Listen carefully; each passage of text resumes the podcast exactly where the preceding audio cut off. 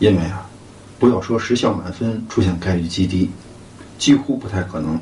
就算真有这种可能性，因所需各项条件过于苛刻，而不是要等到何年何月，最后就变成将百分百作为拖延的借口同理由，而将决定无限期推向未来，结果有可能就是姑息养奸，放虎归山，最终啊变成当断不断，反受其乱。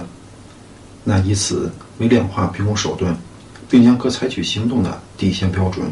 设为至少满足七项有利，至多三项有害。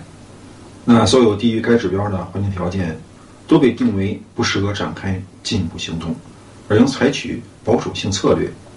当然，反过来，假设只有两三项有利，竟有七八项不利，恐怕呀，就代表自身也处于危险境地，更该提高警觉。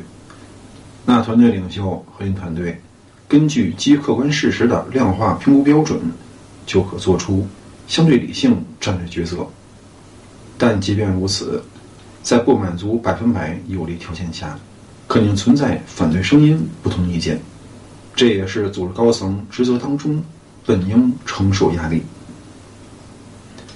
在众多相互对立建议中，选择正确决定并坚决执行，才能体现英明果断、胆识智略。面对不确定性、不可知元素，才真正对自身判断的严酷考验。因为啊，领导就要承担责任，而提供决定所需时间窗口十分有限，并且未知影响无时无刻不在左右决策正确与否。决策中必然性、确定性所占比例高低，都基于组织上层高瞻远瞩、战略眼光。实际上。没有谁能真正知晓未来到底会怎样，只是根据有限已知信息，再加上基于自身经验、学问、修为的主观判断，在诸多充满不确定性元素的未知中摸索，故此啊，才显示出团队领袖核心团队身上胆识、智慧、果决意志等品质的稀缺与珍贵。这也正是其客观上不可替代关键之处。用兵之法，十则为之，五则攻之，倍则分之，敌则战之，少则逃之，不弱则避之。此可谓善用奇者也。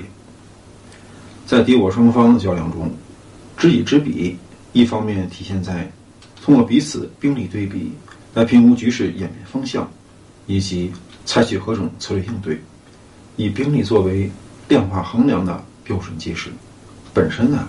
就基于客观理性思维，明显超越对手，拥有绝对优势，便具备条件从四面八方予以围困，甚至能最终实现全歼。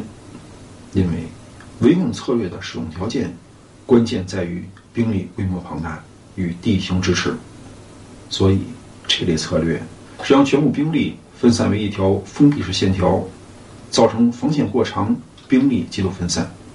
故此啊。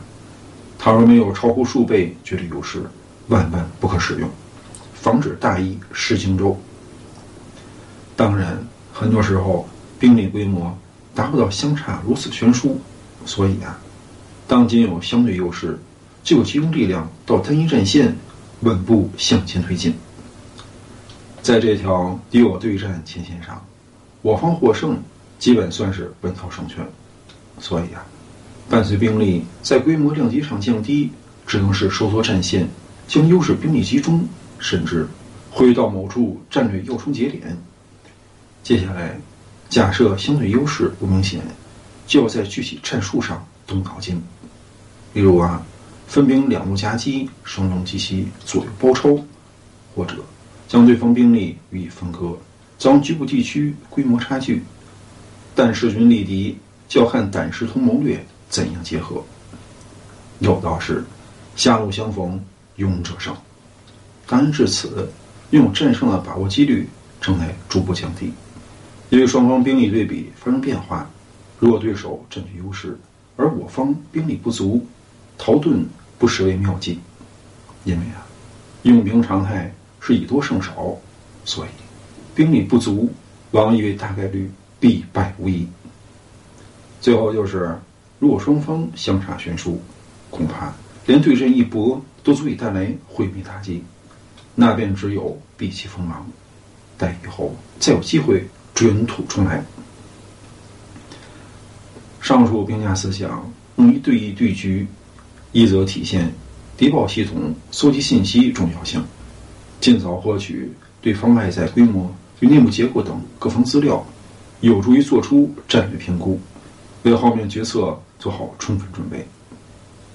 这也是前知所能起到重要作用。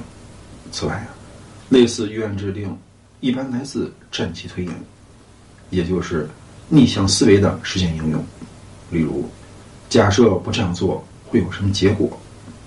绝对数量、规模优势让双方不再同一量级，那对手是为寻求鱼死网破，试图两败俱伤。既然无法取胜，就顽抗到底，不惜战到一兵一卒，要让敌人付出惨重代价。所以啊，不是不可猛攻，而围剿方式损失较小，更有利于保存实力，并且。能同样实现战略目标，但如果兵力满足不了围困的数量需求，好强行这般形式，便导致防线扩大，每处战线兵力摊薄。防御是条线，进攻是一个点，结果自然是具体点位让对手获得相对优势，肯定大概率突围而出。所以啊，逆向思维就是探寻具备。其他可能性时间线上又会产生何种变化？对诸多路径演绎结果，再进行横向比较，从选出最佳方案。善战者既定而后行，进则有利，退则有守，何至于败？夫败者势不可为矣，鲜有不乱者也。善败者知悉将败，谨守疆界，绝不大败，何至于乱？败而不乱，败亦不至甚矣。两军交战之前，也通我战棋推演，将未来出现几种变化可能性时间线，皆逐一展示出来，并通过横向比较，找出最佳解决方案。在如此充分准备下，可谓进可攻，退可守，获胜自然属大概率事件。战前准备阶段，根据各方搜集信息，推知未来局势走向。这与活在当下不属同一概念。活在当下主要是指将思考焦点集中于此时此地正在做什么，或向前一步将要如何。因为啊，行动去做本身就是逻辑链条上关键节点。我们是用行动来作为思考对象，并以此推动战局发展。先计后战，凡攻伐之谓道也。计必先定于内，然后兵出无境。谋所以十五战也，战所以终无谋也。计策等谋略筹划，在整个逻辑结构链条中处于前端位置，所有其他行为都从此后开始启动。计划行动位于链条两端，而其中每一步骤内部，实则又计划行动的周而复始小循环。由此展开整体战略部署。从宏观视角观察，不有一条过去唯一、将来发散的形态结构。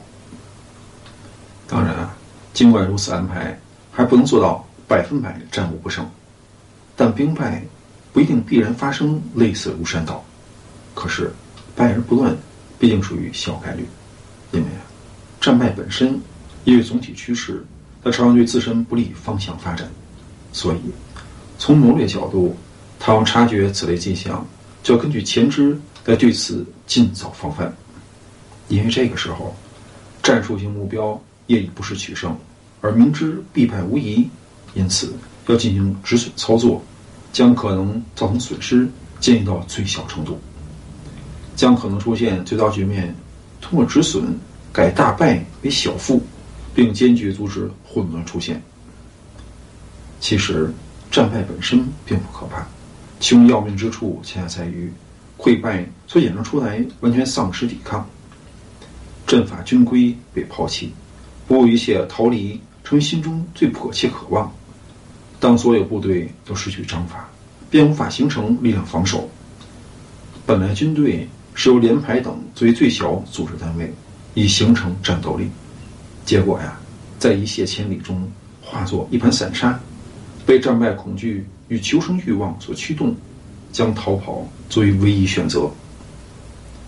整体团队组织化整为零，常诸多分散单兵游勇，自然在对方追击掩杀下溃不成军，伤亡惨重。所以啊，养兵千日，用在一时。平常操作所提升素质，不仅体现于获胜之际，更重要在兵败之时。只要自身压住阵脚，不出现慌乱，没有大量逃兵，纵使战败，也保留一定实力，以便日后东山再起。胜负兵家常事，败本身并不可怕，但乱才彻底无力回天的具体征兆。